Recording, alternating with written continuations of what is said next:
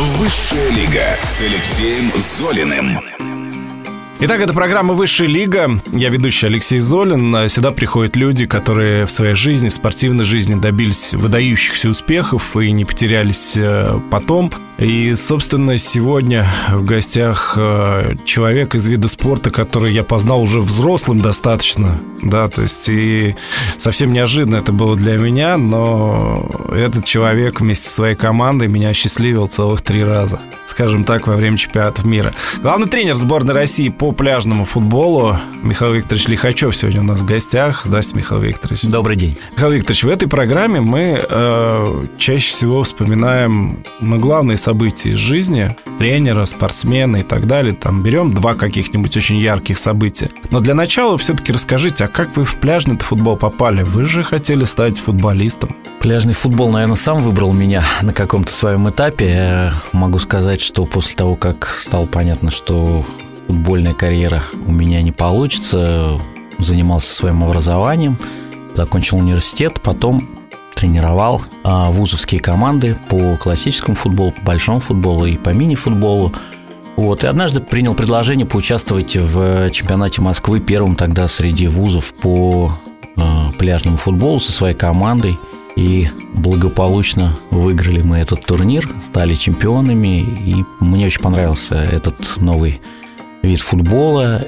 И уже где-то в это же лето, это был 2006 год, я перешел, можно сказать так, в профессиональном смысле в пляжный футбол полноценно. Конечно, это были еще такие моменты с ростом вида спорта связанные, но тем не менее, в общем-то, вот 2006 год, уже 16 лет в пляжном футболе. Я вот когда первый раз пляжный футбол увидел, для меня я сначала не понял, музыка играет, там, что это такое? У вас какие были первые ощущения? Ну, первое ощущение было, что это был интересный опыт. Мы играли в Серебряном Бару на третьем пляже, вот недалеко от, отсюда. И был дождь, я помню, конец мая. Ну, так было достаточно интересно. Было понятно, что это такой новый опыт. У нас даже вратарь приехал, он не знал правил, он приехал, даже бутсы взял с собой. Вот, то есть он думал, что на полном серьезе, что здесь в бутсах придется играть. Вот. Но учитывая, что я, в общем-то, интересовался всегда футболом так достаточно комплексно и глобально, если можно так сказать, то я видел по телевизору пляжный футбол. У меня, в общем-то, было общее представление о том, что это за вид спорта. Угу. Ну и когда стало понятно, что это вот ваше? Паша? Достаточно быстро. Если в 2006 году я пришел э, вообще в пляжный футбол, то в 2007 году я уже помогал э, в сборной команде. Николай Николаевич Писарев, тогдашний главный тренер сборной, что-то вам не разглядел, и мы с ним какой-то этап 2007 года вместе потрудились. В общем-то, все было хорошо. Наша сборная в тот момент, когда я был там, вышла из Евролиги Б в Евролигу А, то есть высший дивизион. А, вот. Потом а, на некоторое время я покинул сборную, и вот в 2009 году уже Николай Николаевич попросил там полноценно вернуться в штаб, и мы вот уже с марта 2009 года начали с ним трудиться на благо нашего пляжного футбола вместе полноценно, и уже в 2009 мы в августе месяце выиграли первый большой титул а, для российского пляжного футбола, это Евролигу Португалии в суперфинале мы победили, и это был первый такой большой триумф нашего пляжного футбола. Да, я помню этот момент, это все было очень круто, но до, до чемпионств в чемпионатах мира, скажем так, до побед в чемпионатах мира как-то казалось все еще очень далеко учитывая, что были бразильцы. Согласен, да. Я и, в принципе, сейчас, наверное, удивлю многих э, радиослушателей и поклонников пляжного футбола. Я считаю, что ну, то, что мы выше Бразилии, уже при мне 5 чемпионатов мира, мы выше Бразилии. То есть... Да, это же еще невероятная штука. И, на мой взгляд, это очень недооценено как-то, потому что, чтобы вы понимали, ну, уровень бразильских футболистов ну, настолько высок, что, мне кажется, любая победа над ними должна вообще быть у нас тут как национальный праздник. Вот. И, конечно, тогда казалось, что их обыграть очень, очень тяжело. Хотя сборная наша на чемпионате мира 2007 и 2008 а, давала им бой, но в упорной борьбе проигрывала. Ну, мне казалось, что, наверное, когда-то, может быть, мы должны суметь их обыграть. Ну, вот, к счастью, это произошло уже на чемпионате мира 2011 года. Вот этот чемпионат мира 2011 года, это финал, это, может, это самое яркое воспоминание, которое у вас есть в жизни? Да. Да, вот эти вот 12-8, а можете вообще вспомнить, как это я, было? Я даже могу сказать, что мы когда-то где-то играем там в волейбол, например, и по ходу партии просто там по любителям становится счет 12-8, да, и уже как-то на душе такие моменты сразу почему-то вспоминается этот матч. И причем многие ребята говорят, что когда вот эти цифры каким-то образом вместе оказываются там или на часах кто-нибудь увидит 12-08, например, то ну, сразу вспоминается этот финал. Ну, наверное, действительно, это матч самый яркий, самый запоминающийся. Ну, многие считают, что это матч вообще самый лучший в истории пляжного футбола. Но тогда по ходу матча у бразильцев выигрывали в сколько? В 7, в 8 мячей? Ну да, 12-5 был момент такой, да. 7 мячей, это... А сами-то бразильцы что тогда говорили? Никто не понимал, что происходит, ни мы, ни бразильцы. Честно, на тот момент, в общем-то, я понимал, что надо довести матч до победы любой ценой. Мне не важно, там было бы 12-11, я также был бы счастлив. Вот. Но, честно, в концовке, наверное, мы как-то уже понимали, что выигрываем. Э, вот, бразильцы понимали, что, наверное, надо как-то сделать все возможное, чтобы как-то, ну, хотя бы счет на табло привести более-менее к приемлемому. Вот. Ну, а ход того матча вообще удивительный то, как сыграла наша сборная, наверное, это на все времена в учебнике пляжного футбола. Но надо сказать, что до этого, до этого, до самого этого матча, мы еще вернемся к нему, а вас могло не быть сборной, потому что ходили упорнейшие слухи по поводу того, что тренером то Кантана станет, там знаменитый французский футболист, то ну, тогда он и французскую сборную какое-то время возглавлял по пляжному футболу, то еще кто-то. Называли самые разные фамилии. А хотя самым очевидным кандидатом были именно вы. Да, так получилось, что в начале 2010 года э, Николай Николаевич Писареву, тогда главному тренеру сборной по пляжному футболу, пришло предложение стать спортивным директором Российского футбольного союза, и стало понятно, что, в общем-то, он уже не сможет продолжать быть главным тренером э, нашей команды. 2010 год уже я отъездил, что называется, с приставкой исполняющего обязанности. Вот мы, причем, выиграли Кубок Европы, отобрались на чемпионат мира, заняли третье место в Евролиге. В общем-то, достаточно успешный был год. Вот, тем не менее, вот этот период, осень, зима, осень 2010, зима 2011 не было определенности. И действительно были разговоры и переговоры даже и с Эриком Кантана, и с э, Жуниором Нигау, с бразильским специалистом.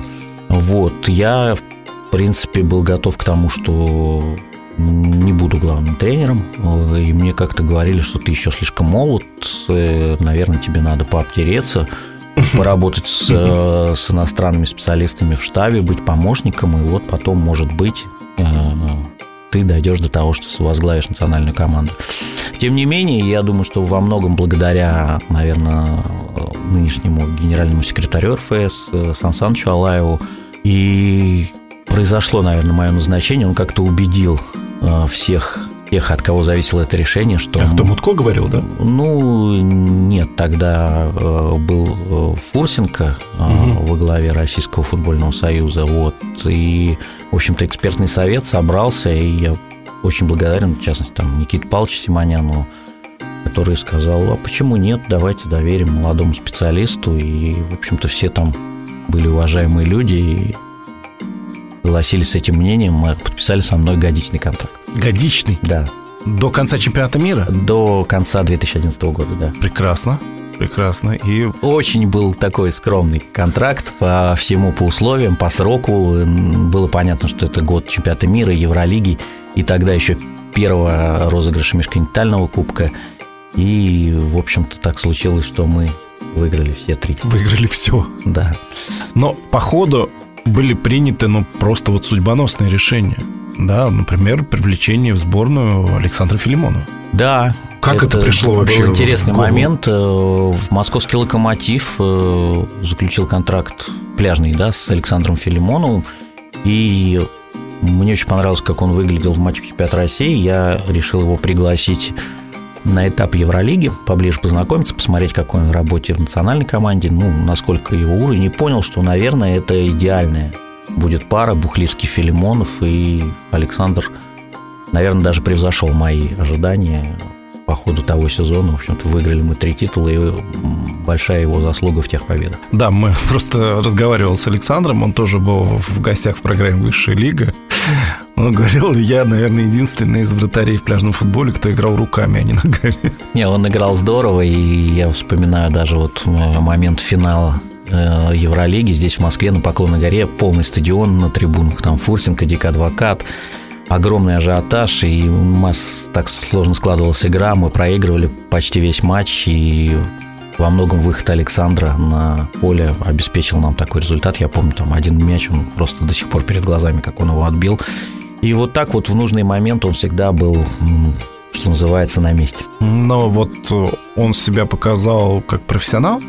Абсолютный. То есть я э, уже всегда это говорил во всех интервью, что он добавил а, нашим ребятам-пляжникам очень много именно профессионализма, Э, вот какие-то, наверное, свои там 10% профессионализма он точно добавил, потому что где-то могли расслабиться, где-то дать слабину, при том, что, ну, в целом всегда нормально тренировались, не было никаких нареканий, но здесь еще больше стало какой-то концентрации, ответственности, и за это Александру огромное спасибо. Михаил Викторович, еще из яркого в вашей карьере это ваши постоянные ссоры с арбитрами на больших турнирах, ваши удаления, которые, ну, не всегда помогают, в том числе нашей команде. От чего все это идет? И можно ли это как-то преодолеть? Знаете, я так скажу, я вот э, недавно анализировал, когда у тебя за плечами там 250-260 матчей, а каждый матч за сборную это, как я называю, микроинсульт, вот, то, наверное, какие-то там 5-6 удалений, это не такая уж, в принципе, плохая статистика. Вот. Ну а если говорить...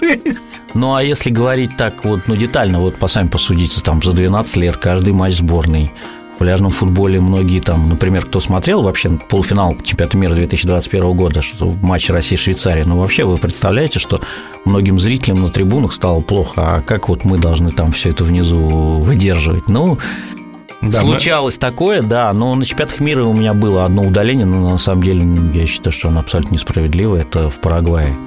А, вот на позапрошлом чемпионате мира судья по-моему, немножко погорячился. Он, кстати, потом так извинился, сказал, наверное, я был неправ, потому что у меня вообще не было никаких ни с ним контактов, ни диалогов. Вот. Но, тем не менее, я считаю, что ну, уже за последнее время я стал достаточно спокойнее. В 2021 году никаких удалений не было. В 2019 это было единственное удаление. Там, в 2018, по-моему, тоже не было удалений. Поэтому, в общем-то, здесь ну, как-то, наверное, сложно что-то говорить. Ну, часть характера, часть игры, и футбол без эмоций я вообще считаю невозможен. Вот, бывают ни, ни для кого не секрет, как судят нашу сборную. Вот. Это да. Поэтому ну, нельзя все время быть таким с покерфейсом на лице. Поэтому все бывает. Вы потом просматриваете матчи, вот, которых отработали, как команда сыграла, я имею в виду, которые показаны по телевидению? Да, конечно. Но финальный матч 21 года в Москве, что это был за перформанс после финального свистка? Ну, я напоминаю, просто Михаил Лихачев рванул к воротам, упал, ну, упал я после полуфинала, а не финала. Да, после полуфинала, да, да, да. да. Ну, просто мы, я считаю, что какой-то невозможный совершили в том матче, и у нас не играло три футболиста по а, дисциплинарным санкциям, по карточкам, и три ведущих футболиста. И мы играли полуфинал чемпионата мира без трех футболистов, и, на мой взгляд, совершили невозможное. Конечно, вряд ли, наверное, кто-то думал, что без папоротного Макарова и Земского мы сможем одолеть сборную Швейцарии, которая очень прилично смотрелась на чемпионате мира.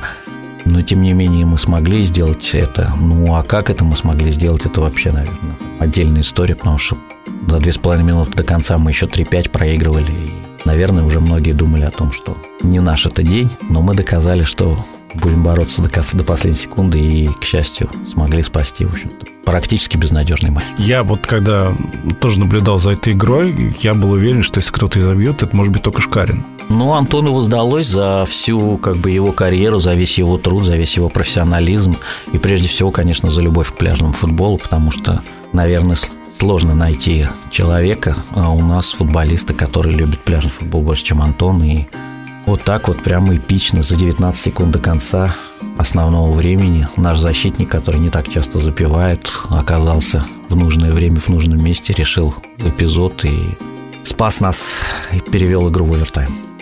Да, но быть главным тренером национальной сборной – это очень почетно, очень лестно и так далее. Быть главным тренером национальной сборной, когда чемпионат мира проходит в твоей стране – это каково?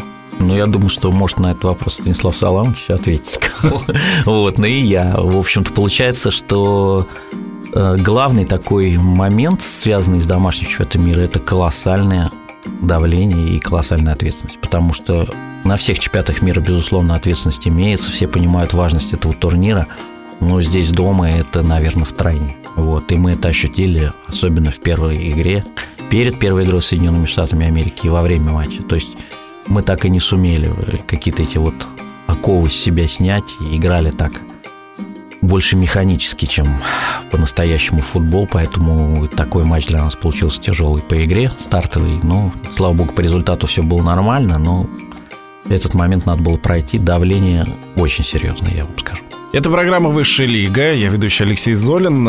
В гостях у нас э, главный тренер сборной России по пляжному футболу Михаил Лихачев. Михаил Викторович, по-разному сложились мнения, что одни говорили, что сборная не готова, да, другие говорили, что, собственно, ну, немного мандражирует команда, и вот сможет ли Лихачев их вытянуть из этого состояния. Каким образом удалось вытянуть футболистов вот из этого состояния какого-то ступора? Что касается физического состояния, то, в общем-то, у нас есть своя методика, по которой мы готовим к большим турнирам. И вот, ну, она просто ни разу себя не обманула. И то, что мы вышли на пик к заключительному матчу в группе, и, соответственно, группу и всю стадию от плей-офф мы уже отыграли, ну, наверное, на 100%. Э, здесь другого мнения быть не может. А вот психологическая составляющая, да, это была важная история. Могу сказать, что в общем-то, мы два матча выиграли в первых. Один в дополнительное время, один по пенальти. Никакой задачи еще не решили выхода из группы. Вот. И, наверное, вот эта вот игра с Японией заключительно э, на групповом этапе была определяющей. К счастью, в общем-то, ребята сумели сыграть наконец-то в тот футбол, который мы старались им привить, который мы хотели видеть. И э, он их раскрепостил и э, дал поверить в себя, в том, что мы здесь можем уже там и в четвертьфинале и дальше показывать хорошую игру и добиваться э, самого высокого результата. Вообще футбол, чемпионат мира, какой бы он ни был, футбол, мини-футбол, пляжный футбол, какой бы он ни был, да, это обычно праздник. Вы почувствовали праздник? Да, конечно. Это был настоящий праздник. Это был, наверное, самый лучший стадион в истории пляжного футбола. Огромное спасибо всем организаторам, оргкомитету, которые проделали колоссальную работу, особенно учитывая наше непростое время. И праздник состоялся, безусловно. Вот даже никакие ковид-ограничения не смогли как-то испортить или омрачить э, эту атмосферу.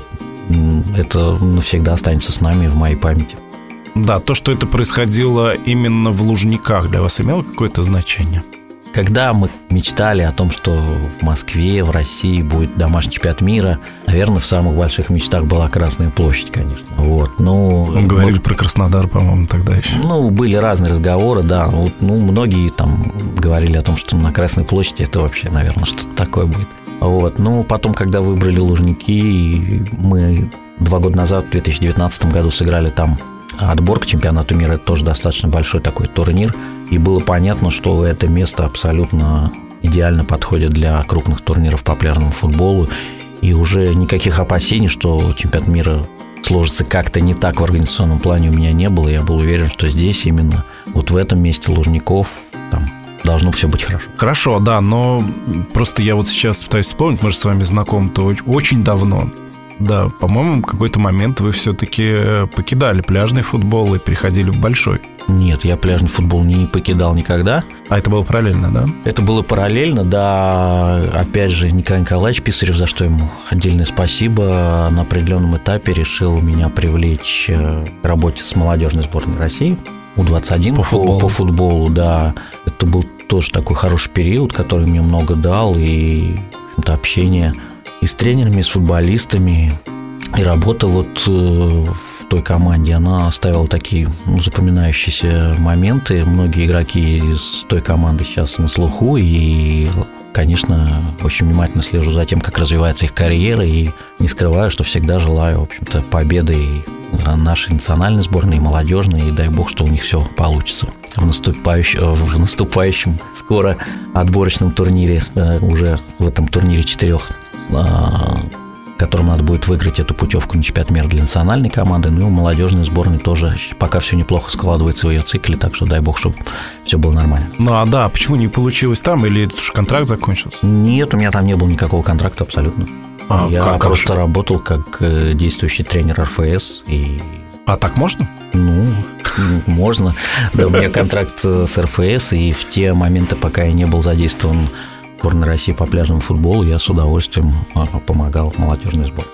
Э, являюсь, кстати, победителем последнего Кубка Содружества, последнего в истории по хронологии.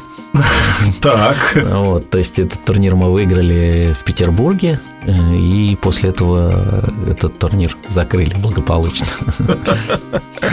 А, Михаил, вы уже упомянули, да, что вот свободное от сборной по пляжному футболу время, вот здесь у вас была молодежная сборная по футболу, а, собственно, чем, вот как вообще распределен день, как занят день у главного тренера пляжной команды страны? Ну, здесь зависит, наверное, от периода. То есть, если это, скажем так, э, поздняя весна, там, лето, начало осени, ну, то есть момент, который находится что в сезоне, мы то здесь практически все время командировки, да, смотришь матчи, смотришь соперников, смотришь своих футболистов, э, сборы национальной команды, игры национальной команды, турниры.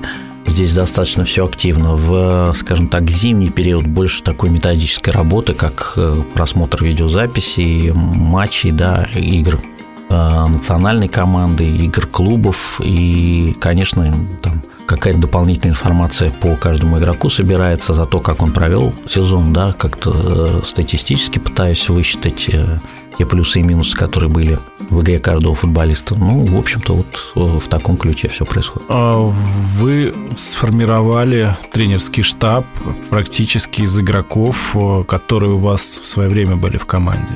Да, так и есть. Да, ну вот насколько, то есть это было именно ваше желание – да, и насколько оно оправдалось? Абсолютно мое желание. Я знаком с Ильей Леоновым там больше 20 лет, и, в общем-то, на футбол мы смотрим одними глазами, и, к счастью, тот опыт, его и Гродский, и тренерский, да, э, очень помог нашей команде. И, в общем-то, здесь у нас никаких нет вопросов. Пользуясь случаем, могу сказать, что он здорово работает в нашей женской национальной команде. Главным тренером у них тоже свои успехи есть. Вот. Э, ну и Андрей Бухлицкого было решено привлечь тренером по вратарям. Э, и, на мой взгляд, он здорово справился с этим. Наши голкиперы очень прилично выглядели. Хотя после ухода самого Андрея был такой период, что немножко у нас вратарская позиция проседала, на мой взгляд. Ну, были хорошие вратари, да, но вот такого топ-уровня, который давал Андрей, они не могли дать по тем или иным причинам или могли дать не на всех турнирах. А вот сейчас в этом плане, наверное, мы более стабильны, и здесь, конечно, заслуга Андрея Бухлицкого достаточно высокая. Михаил, ну, собственно, у меня уже несколько раз наверное, после чемпионата мира в Таити, ну или после неотбора на один из чемпионатов мира, было стойкое ощущение, что наш пляжный футбол загибается. И каждый раз я вижу, что это не так. За счет чего удается все-таки его удерживать на высоком уровне. Меня вообще удивляет, когда такое мнение может быть. Ну, у меня вот с плечами 5 чемпионатов мира, 5 финальных частей чемпионатов мира, у нас 3 золота и 2 бронзы. Да, это правда. Я да. вообще не понимаю, откуда могут быть такие, такие мнения, что у нас пляжный футбол загибается. Что касается не попадания на чемпионат мира, да, мы действительно не попали в 2017 году на чемпионат мира на Багамы. Но могу сказать еще раз, повторить, что ни одна европейская сборная не, не избежала такой участи за все эти годы, чтобы не попасть в чемпионат мира, только потому что количество квот достаточно маленькое для такого отбор, да. да Ну, в частности, мы вот на, сейчас на московском чемпионате мира не, не досчитались, на мой взгляд, достаточно сильной команды Италии, которая не попала на наш домашний чемпионат мира. Кстати, итальянцам что-то не везет. Они и в большой не попали на чемпионат мира в России, и в пляжный не попали на чемпионат мира в России. Вот, поэтому, ну, наверное, то, что сгибается у нас чемпион, а, пляжный футбол, наверное, наверное, так нельзя, ну, никак говорить. Но вы в свое время, да, возглавляли команды «Динамо», «Спартак», клубные, я имею в виду, да? А сейчас э, только сборные тренируете. Ну, Нет возможности? «Динамо» я не возглавлял, я консультировал, да, был угу. консультантом. Э, вот. Что касается «Спартака», да, я, в общем-то, сезон там проработал 2018 года. В 2019 году я, когда увидел э, международный календарь сборных, я понял, что надо со Спартаком завершать, потому что, ну, просто физически я бы не выдержал это. У сборной было 45 только матчей. 45? Да, в сезоне 2019 года. А, вот. И, в общем-то, сосредоточился на работе только в национальной команде. Посмотрим, как будет дальше. Здесь, э, наверное, никогда не говори никогда, и ситуации могут сложиться по-разному. А, Михаил Викторович, раскройте секрет. Все знают, что у вас есть дочь, да? Какой вы папа? Да, дочка есть, а, Елизавета. 11 лет ей. А папа, ну... Папа есть? Папа есть, да. Я могу сказать, что есть такая песня, мне ее все время присылают, когда 30 октября, когда День тренера празднуется, вот, и там есть такая строчка в этой песне, что детей он почти не видит. Вот, э, наверное, это про тот период, когда она росла, и были вот действительно такие сезоны, когда просто из самолета в автобус, из автобуса в отель, базы, тренировки и все такое. Вот, и поэтому, в общем-то, ценю те моменты, когда есть э, возможность побыть, побыть с ребенком. Э, и слава богу, наверное, у пандемии есть, да, вторая сторона медали, что, в общем-то, здесь побольше было возможности э, именно так для семьи. А план какие у вас дальнейшие? Планы дальнейшие. Жизненные, тренерские? Ну, тренерские очень простые, наверное я такой вот максималист по натуре, мне хочется выигрывать каждый матч, каждый турнир. Когда говорят о том, что можно утратить мотивацию, я ну вот Надаль мы сейчас видели. Да, утратил да. мотивацию. Ну, по-моему, она у него еще сильнее, чем у многих гораздо его более молодых соперников. Вот. Ну и также вот у меня, ну, хочется выигрывать, правда. Вот вы все выиграли чемпионат мира, говорит, ну все, то успокойся, все уже нервы свои не трепи. Но пришло время межконтинентального кубка, захотелось выиграть снова, и видите, какой яркий получился турнир, снова триумф, снова победа. Это все очень здорово, очень ценно для меня. А будут еще такие какие-то сумасшедшие поездки, как там на Таити, там, в Парагвай, там вот это. А, кстати говоря, у нас э, буквально вот уже, я думаю, в самое ближайшее время должна определиться страна-хозяйка чемпионата мира 2023 года, и там э, круг кандидатов такой достаточно интересный. Там есть Колумбия, Бахрейн, Сейшельские острова и Арабские Эмираты. Так, а что предпочтительнее? Ой, сложно сказать. Вот. Ну, говорят, что Арабские Эмираты фаворит э, этой гонки. Ну, посмотрим, как будет на самом деле. А, еще Сальвадор. О, Сальвадор. Да. Кстати, в Сальвадоре очень серьезные отношения со стороны государства к пляжному футболу. Это практически национальный вид спорта. И у них очень приличная сборная на вот сейчас на чемпионате мира в Москве. Ей просто не повезло с группой, и при том она все равно дала всем бой и Бразилии, и Швейцарии, и Белоруссии но не хватило чуть-чуть, прям буквально в нюансах они проиграли. Какие-то новые тенденции в пляжном футболе, они еще появляются или уже все изучено, все? Конечно, появляются, и э, обычно на это очень сильно влияют изменения в правилах, которые периодически у нас происходят. Вот э, в этом году, в июне, у нас очень такое серьезное правило. Появилось, что вратарь в любой точке поля может владеть мячом не более 4 секунд, э, и это вообще совершила революцию для нашей игры. И еще раз скажу, наверное, мы, опять же, за счет чего и выиграли домашний чемпионат мира, мы где-то побыстрее и получше адаптировались к этим новым правилам. Ну, понятно, откуда обычно приходят новшества? Вот я имею в виду, из каких стран, из каких регионов? Новшество приходит из России. Да? Да, я уверен, что мы дали пляжному футболу в тактическом плане, наверное, больше, чем любая другая страна. Вы как главный тренер сборной, я уверен, что следите и за чемпионатом Европы по мини-футболу, и за, конечно же, собственно, за основной сборной. Какие-то прогнозы можете дать на исход турниров? Ну, что касается главной нашей сборной, турнир вот этот четырех, я его так называю, да, хотя понятно, что здесь два матча, и надо, в общем-то, одержать две победы, чтобы решить глобально. Задача попадания в чемпионат мира будет, на мой взгляд, очень непросто, но при правильном выборе состава, при здоровье всех ведущих футболистов, при определенной доле удачи, я думаю, что у нас есть э, шансы. Но я был бы осторожен в прогнозах. Что касается мини-футбола, то ну, в финале точно мы будем играть.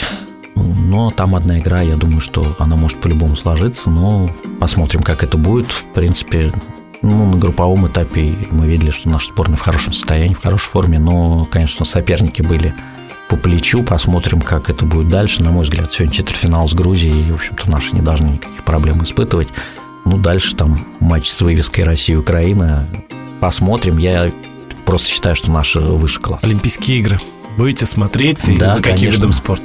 Ну, хоккей, понятно, это прежде всего. Вот э, хочется пожелать успехов всем нашим олимпийцам, всем тем, кто будет бороться за медали. Э, еще одно такое теперь современное пожелание, дай бог, чтобы их ПЦР-тесты всегда были отрицательные. Это новое вот. пожелание. Да.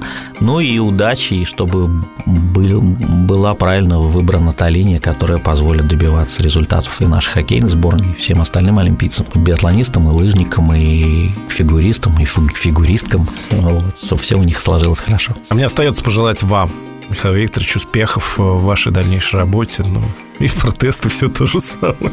Да, спасибо большое. Всем здоровья в наше непростое время и всего самого хорошего. Болейте за наши сборные на Олимпийских играх. Высшая лига.